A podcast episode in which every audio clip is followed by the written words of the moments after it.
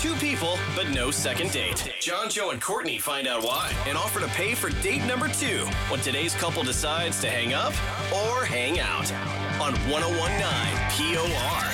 John, Joe, and Courtney's Hang Up or Hang Out on 1019 POR. Going to help out Eric, uh, who had a date with Jennifer, and they went out. We'll figure out all the details when we talk to Eric, but we know there was no second date. And uh, if uh, we figure out the problem and Jennifer wants to go out with Eric again on a second date, we will send them to Cowbell, Rock Row, and Westbrook. Hey, there we go. Oh, Huh? So Yep.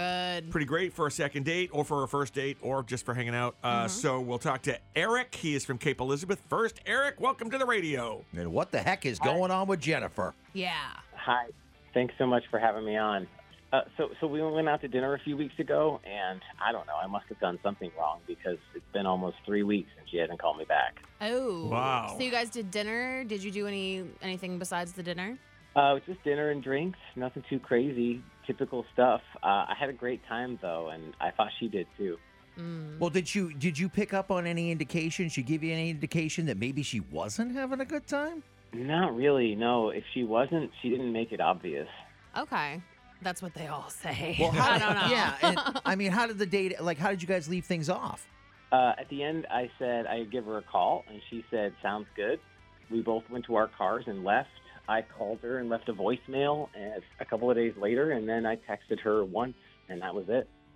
Okay. So only one text and one call. That's not too bad. Nah, it's not too bad. Mm-hmm. Mm-hmm. Three weeks. Mm, Long time. Well, that's not kind of good. a while. Long no. time. But again, th- this is a familiar story for us. so. Yeah. Anything super awkward happen on the date that you can think of? He already said no. Oh, why he you- did? Hey, why don't you I give dunno. this guy a break, man? Maybe he's totally innocent. I want to Because dig in there. Sometimes when you ask again, the person goes, "Well, there was this one thing." All right. Well, Right. then pretend I didn't just defend him. Go ahead.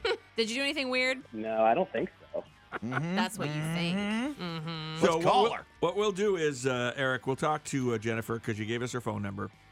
We'll give her a call, and she'll see it's a radio station. People always answer the phone. it's crazy, but it's we true. trick them. uh, and we'll send you guys to Cowbell Rock Row for a nice dinner if uh, you go out on a second date. Uh, otherwise, sorry, no consolation prize. Yeah. But Eric, you just sit and listen in while we talk to her and get her side of the story until we bring you into the conversation. Okay? Yeah, we're truth seekers. Ah, seeking out the truth.